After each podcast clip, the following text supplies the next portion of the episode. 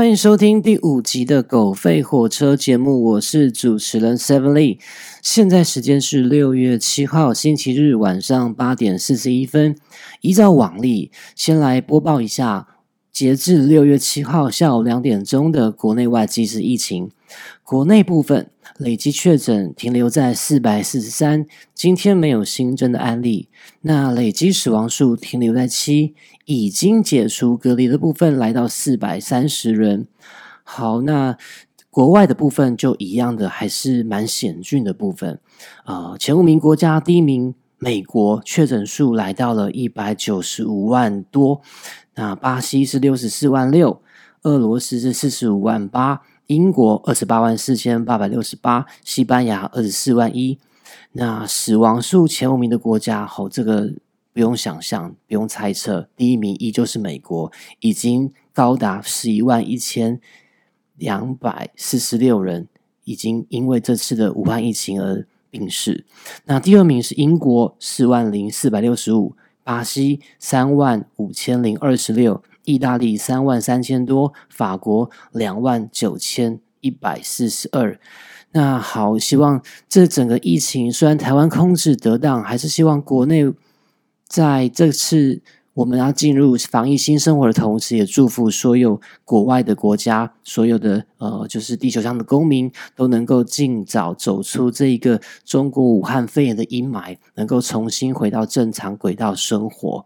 好，那很可喜可贺，再一次说可喜可贺。我也希望呃，如同依照往例这个往例，能够下一次在播放这个我们社论论什么的时候。能够不再提起有关疫情的部分，因为希望它早一日的能够结束。好，那截至今天六月七号为止，哦，我们已经台湾连续五十六天没有本土的确诊，那就是我们已经完全走出这种呃社区感染的风险的这个危害当中。不过呢，虽然没有新增案例，我们的国境内非常的平顺，那但是我们即使是在全面。逐渐解封松绑的之际，边境仍旧必须采取严格的风险控管，因为呃，唯有这样的不断的、不断的确保国内的这个感染能够不要呃被威胁之外，那我们从六月七号起，台湾境内一起迎接快乐的防疫新生活。那几个重点提示，就是说，大众运输离峰期维持适当距离，可以不戴口罩。那双铁就是台铁跟高铁列车开始可以呃饮食了。那第三个呢，就廉假期间台铁自强号站票开放，廉假期间高铁的自由座车票开放，那也取消了风景区及游乐园区防疫承载量的限制。就是尽可能，我们让我们的国人能够回到原本平常正常的生活。好，那今天六月七号，上个礼拜听过我们的哦三金的影帝吴鹏凤。是是好，那今天是他人生的告别式。那他今天在板桥殡仪馆，就是所有的好亲朋好友送了他最后一程。那希望他一路好走。当然，当然，上个礼拜提到说，他五月十一号贴文，他提到说，台湾史上应该没有公民罢免成功过谁吧？那昨天六月六号，呃，全台湾关注的一场罢免投票选举结果出炉。一直到昨天的下午，大概五点不到半，原本的这个呃罢免的门槛，它必须跨过五十七万四千九百九十六票，但是依照中选会公告，到昨天下午六月六号五点十二分左右，同意票已经超过五十七万七千七百三十二票，不同意票仅仅只有一万六千零九十七票。也就是说，罢韩成功，韩国瑜市长被罢免了。这呼应着今天六月七号吴鹏凤的一个人生告别式。我相信吴鹏凤在天之灵会很欣慰看到这样的结果。好，那呃，根据中选会的最后公票公公布的票数，韩国瑜确定被罢免。开票结果，同一票九十三万九千零九十票。不同一票两万五千零五十一票，那所有这些一千八百二十三个投开票所，投票率总共有四十二点一次。那当然，这个九十三万九千零九十票的罢免票，高过于韩国瑜当初当选市长的八十九万多票。当然，这是呃高雄人的胜利，台湾人所有。关注这场罢免的这些好朋友们，大家终于能够呃放下心来。但是，但是，昨天晚上同时发生了一件呃令人遗憾的事情，就是一直一直都蛮支持韩国瑜市长的呃高雄市议长，他叫徐坤元。那他昨天晚间传出这个身亡的这个呃重大的噩耗。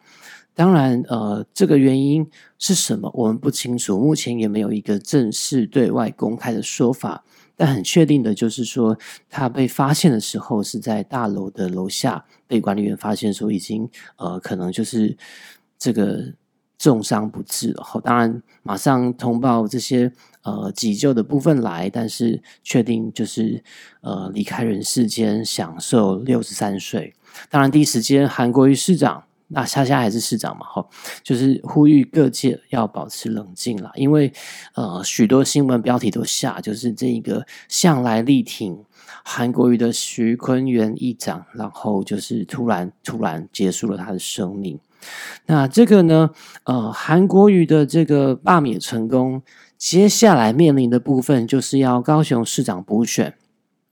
那韩国瑜在十二日前必须解职，那这个起算三个月内，就是九月十二号要进行补选。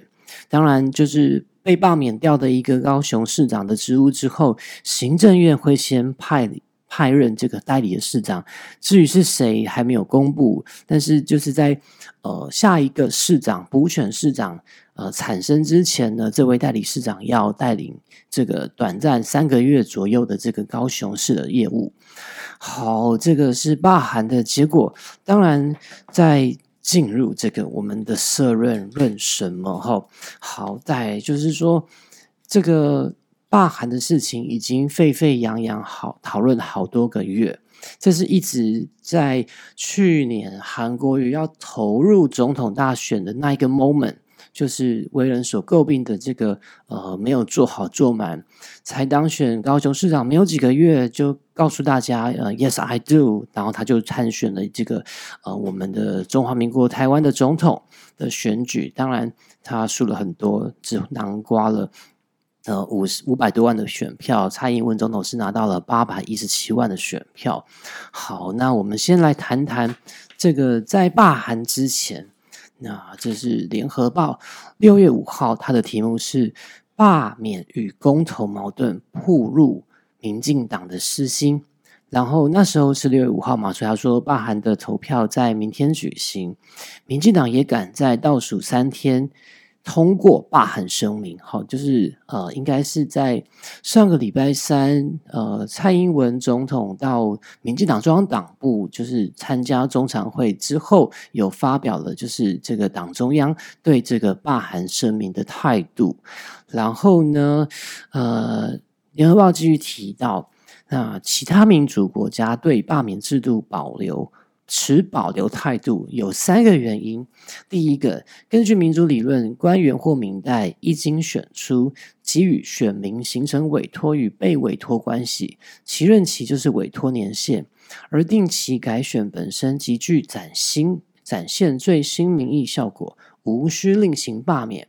第二，政治性罢免的性质与选举的性质接近，罢免容易沦为选举延长战。第三，要以罢免否决选举应设定多高的门槛，仍难有定论。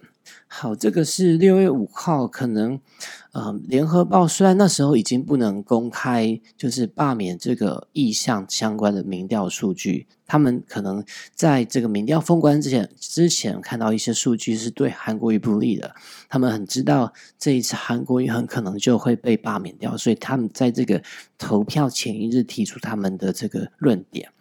那那他继续说到哈，就是可耻的是。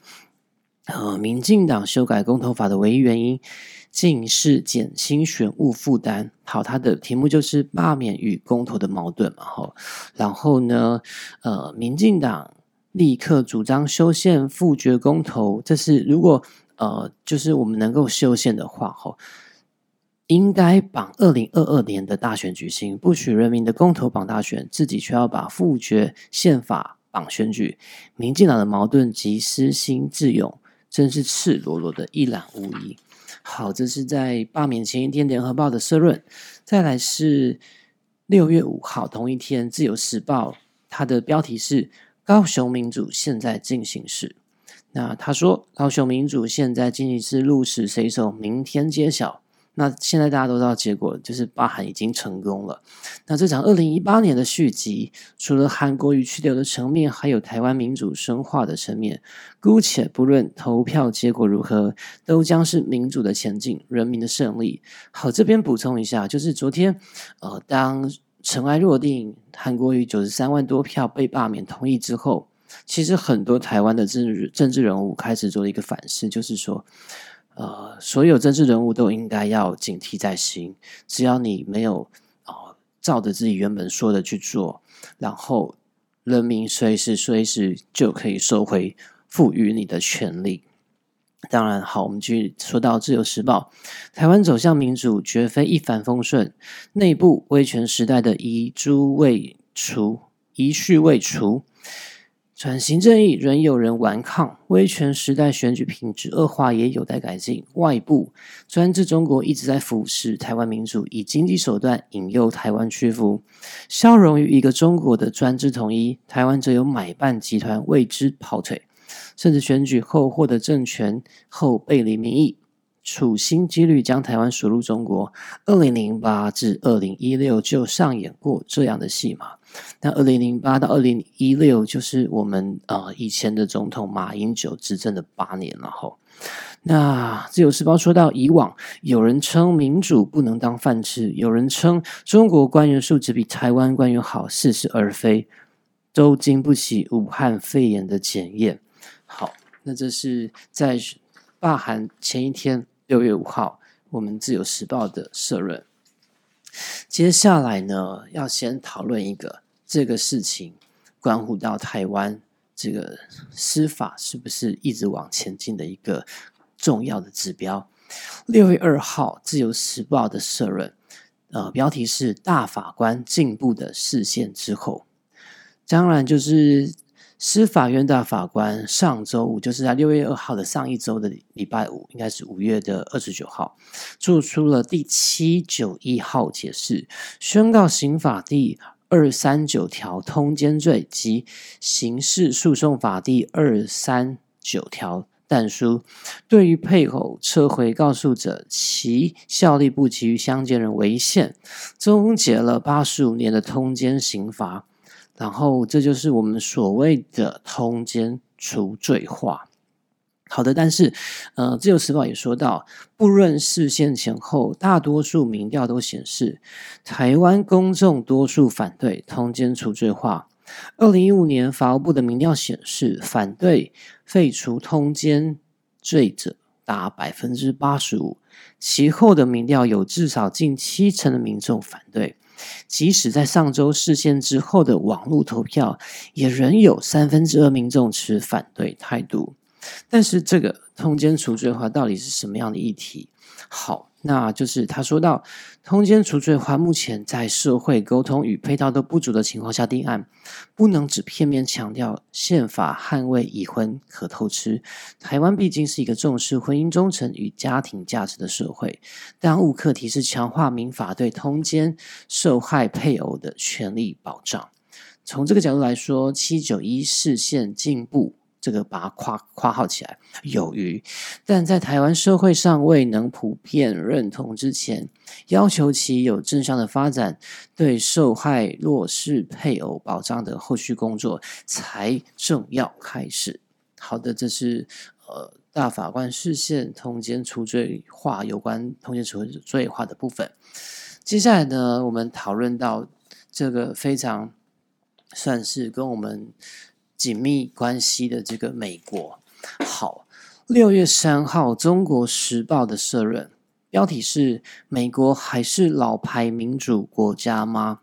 这个事情是因为哦，就是在前不久，美国明尼苏达州有一个非裔的美国人弗洛伊德，他遭到呃警察施暴致死。那这个影片流出来后，全美就出现了很多很多的暴动。很多这个呃看不下这场事情的人都站上街头，哈，到现在呃超过四十个城市下令宵禁，那有二十四个州出动国民兵，规模之大，美国历史少见。但是就是在这个暴动之中，他们的领袖，他们的国家领导人川普。多次发言不当，不仅未能平息示威者怒火，反而火上加油。好，那《中国时报》说到，美国这次暴动与香港暴动相对照，引起许多议论。有人批评美国双重标准，有人怀疑美国国力下滑，美国自由民主制度的合理性。继续领导世界能力都受到更多的质疑。好，那中国时报接着问：暴力重生的社会，言行失序的总统，美国还是一个成熟的老牌民主国家吗？好，但是中国时报补充到：不过，美国民主是从示威与暴动中学习成长的。一九六零年代民权斗士马丁路德金恩博士说：暴动是不被倾听者的语言。上位者若能若不能倾听人民的声音，人民自然是领导者如寇仇。一九六四年，美国詹森总统听见暴动者的暴动者的声音，终于完成民权法案立法，赋予黑人更公平的政治权利。好，那尽管如此，经过这次的全美大暴动，美国民主制度究竟会逐渐衰竭，或如浴火凤凰获得重生，恐怕是辩论得不到解答的问题。凡事事在人为，只要美国选民真正知道他们该选出什么样的领导人，美国总统能了解自己的职责所在，进退有节，美国应该还是可以找到出路。毕竟，美国的民主制度已经历经两百四十年，国力多次起伏，已证明经得起考验。至少对美国而言，不失为有效的政治制度。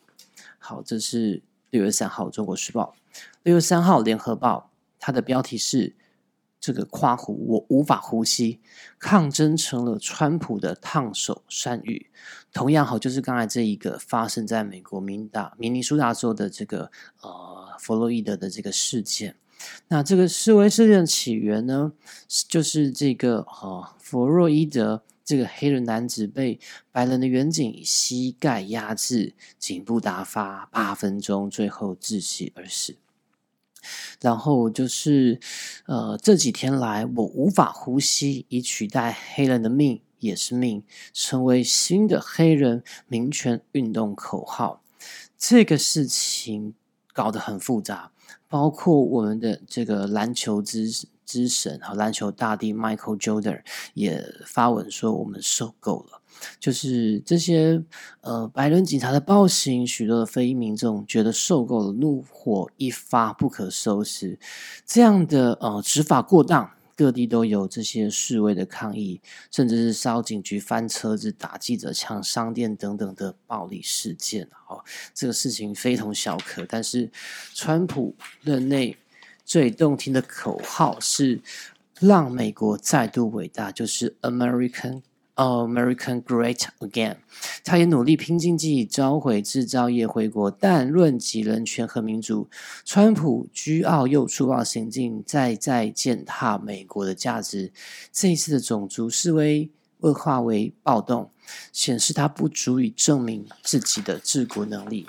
今年年底呢，美国又要进行啊总统的选举了。现在川普整个声势其实不若以往了，一直往下探。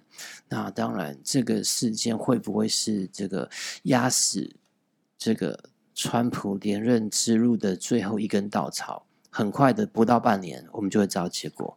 好，再来，同样是六月三号，《苹果日报》的社论，它的标题是“两种制度高下立判”。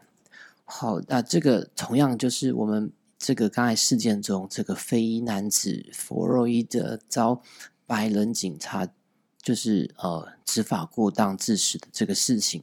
那苹果日报说，必须承认，种族问题始终是美国的耻辱。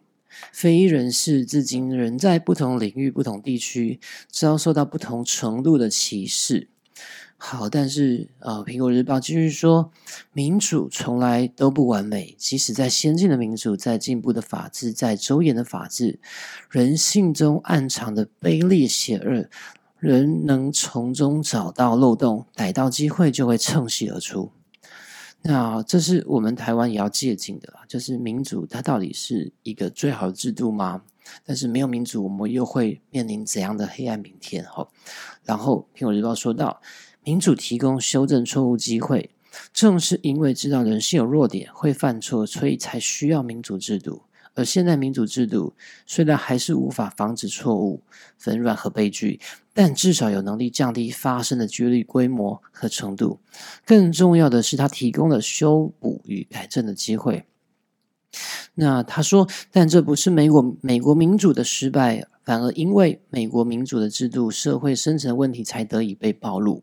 那并在冲突中被重视且有改善与解决的机会，但是从三十一年前的六四天安门事件悲剧，到最近香港反送中运动以及强推港版国安法，北京领导人的思维并没有改变，人民追求民主的意志始终被践踏。那这就是苹果日报上面说的标题：两种制度高下立判。好，他最后说到：眼见美国社会近日动荡不安，中国官员以为捡到枪，其实捡起的是一面镜子，隔阳两相对照，良莠差异更形分明。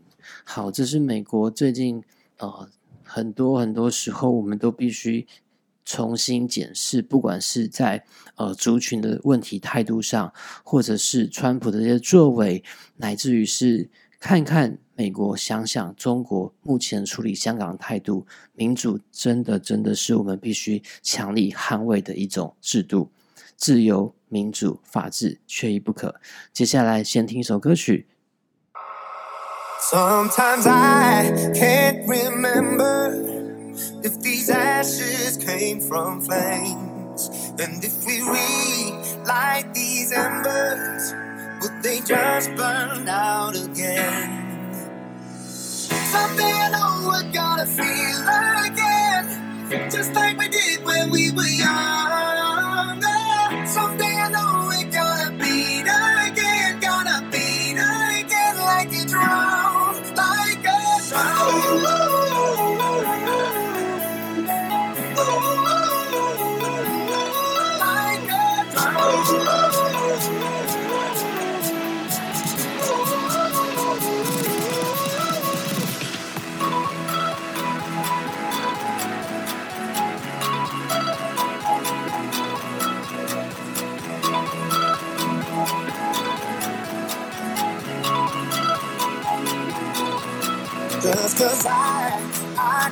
Measure and I can't hold it in my hands doesn't mean, doesn't mean that I should just give up on chance.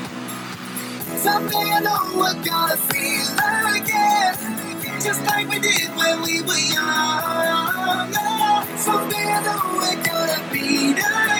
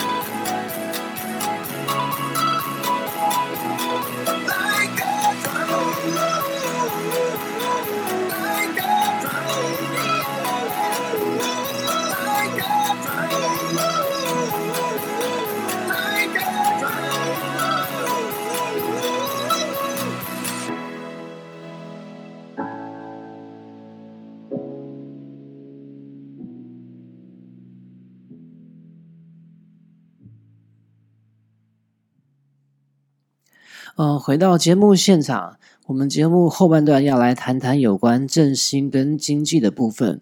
那先前提到哦，就是我们的防疫这次做的非常的得当，也就是我们今天六月七号开始能够呃进入一个防疫的新生活状态。所有呃不管是运输还是相关的到景点去旅游等等的限制，都一个一个的排除好从简。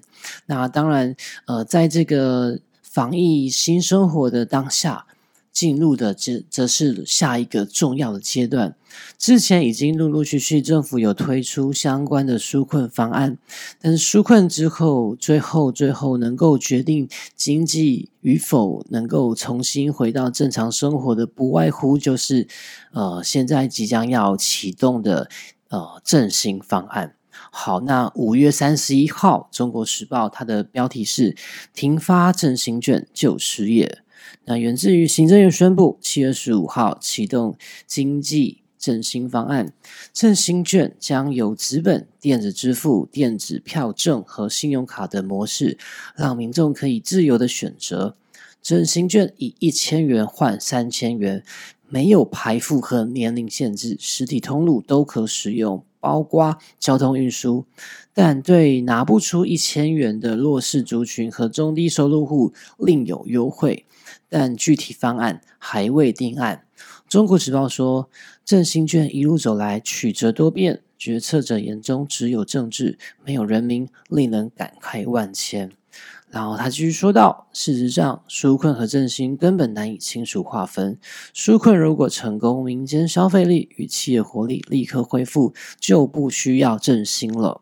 政府大部分的措施效果是纾困和振兴兼具的。”好，他说，此外，为了扩大乘数效果，要求民众花一千元现金买三千元票券，虽符合经济学理，但经济效果并非政策评估的唯一标准。连绿营自家立委都批评，前朝消费券固然可改，但不宜改到要民众拿钱买券。这是从台北看天下，不解人情世故，不知民间疾苦。那中国时报的建议就是说，既然振兴券尚未完全定案，我们强烈建议应停发振兴券，将四百多亿元的预算全数用来提高对失业和无薪假劳工的补贴，这对稳定社会、安定人心的帮助才会更大。呃，这个在提振兴的部分，我们也同时看到了六月二号的苹果日报。他写的标题是“成品连收六间店的警讯”。呃，苹果日报说，敦品呃成品敦南店走入历史，近日掀起一股告别热潮，也见证了文化软实力至于台湾的重要性。事实上，光是今年上半年，成品就有六家店。结束营业，这股怀旧与感伤的情绪背后，凸显的是台湾出现出版市场快速萎缩、实体店面挣扎求生的重大困境。如何让出版业与书店重现生机，已是新任文化部长李永德的严峻挑战。那我自己蛮喜欢买书，当然买了书回来之后，不一定有时间能够阅读，但是我一直觉得说。呃，实体的书本一直会有存在的意义跟价值，是呃电子书或者是使用各种电子产品去阅读书籍的内容，这是无法取代的一种温度。好，那呃，苹果日报说到。推广阅读振兴出版业，这是呃台湾一年出版的图书高达四万种以上。显示台湾人具有旺盛的文化活力，更是台湾值得珍惜的多元文化内涵。这也是政府应协助出版业、书店业脱困的重要原因。当然，要让出版业与书店从谷底爬起，最重要的还是国人养成阅读的习惯。从公务部门与各级学校的推广阅读，到家庭与亲子教育中重视读书、获取知识。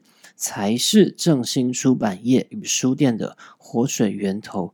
每个人的心中都应该要有一间无可取代的书店，以行动来买书籍阅读，才能真正珍惜书店的存在价值。好，对你有多久没有走进书店选一本好书了呢？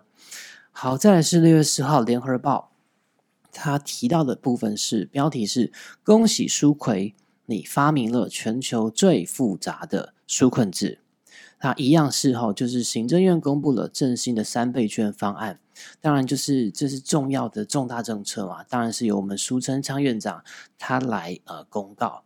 那他说的一个口号就是好领好用好刺激。那平联合报说，多数民众听完他的说明，无论再怎么困惑或五沙沙跳龙某，一定也会涌起一股莫名的骄傲。因为书那个真的设计出了全世界最复杂的纾困振兴方案。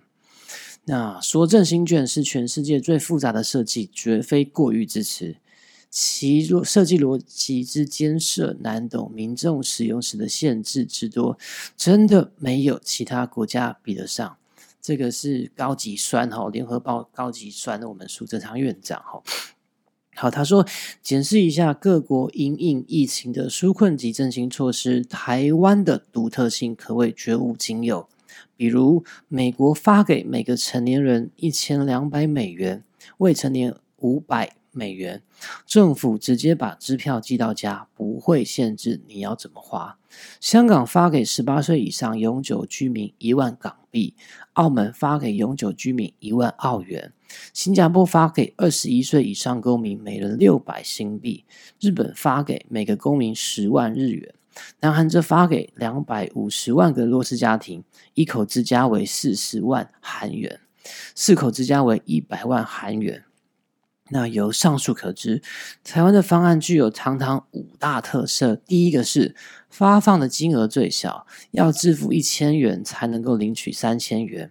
第二个，用途限制最多，电商等一大堆地方不能用。第三，发的是代用券而非现金，领取手续最繁杂。第四个，名称最堂皇，从酷碰券、振兴券叫到三倍券。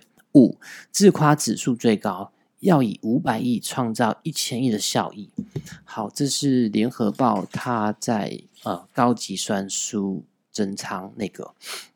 好，再来是六月五号《苹果日报》，标题是“拼经济，边境应尽速配套解封”。那就是武汉肺炎疫情肆虐全球，在这个政府与民众的通力合作，台湾的抗疫成效傲视国际。经历过五个多月，经历过五个多月各式管制措施后，政府决定。六月七号，如果能够保持本土零确诊，将进入国内松绑边境严风险严管的阶段，也就是扩大开放国内民众正常生活，但是对于边境只能做严格管制。那这起初仅对有人道经贸往来、国际医疗需求者放宽申请路径。当然，苹果日报也说到，过于追求乃至于迷恋。括号加零就是这个加零确诊的加零，将使高度仰赖国际经贸、外人投资、观光旅游支撑经济发展与就业的台湾，那因为长时间窒息，遭到难以挽回的重创，其所影响的范围和痛苦程度，甚至会超过武汉肺炎疫情。对，就是呃，苹果日报的论点就是，我们国内相对的能够。放宽在所有的呃防疫新生活的措施，但是边境管理是不是要重新的思考与检讨了？他提到例子是说，对比疫情比台湾紧张甚多的新加坡，在采取事前申请、入境前后双筛检、入境后隔离一至两天、行程期间可追踪足迹等配套下。那六月八号起将放宽与中国上海等城市和地区双边商务、公务旅客的检疫要求。台湾对于适度开放国际旅客入境，在防疫挂帅的思维下，就显得做太少太晚，也欠缺照顾国家和人民宏观利益的企图心。好，那第一阶段的防疫大作战，台湾已取得重大的胜利。第二阶段作战更加复杂艰难，政府目前的作为不够积极，上半场的战果，下半场未必保得住。好，就是呃，防疫、纾困、振兴，这缺一不可的每一个环节都必须要做的很仔细、很小心。台湾在防疫上打了一个胜仗，在纾困上也陆陆续续到位，让这些真正需要。哦，受到照顾的人民、企业、百姓能够正呃进入正常的生活，但是到振兴的部分，振兴不外乎就是要整个台湾国内的经济能够活络起来，不仅仅是国内的这个经济活络，因为我们是一个海岛型的国家嘛，常常有跟国际间的经济贸易往来，那如何做好边境的这个这个管理？让呃货畅其流，让呃真正这个台湾的企业能够回到原本有的常轨。这个振兴的方案不仅仅是在国内自己自嗨，也需要呃更宏观的检视。这苹果日报提到的部分。好，那以上就是这个礼拜的狗吠火车节目。我是主持人 Seven Lee，祝你有个未来美好的一周。我们下周见，拜拜。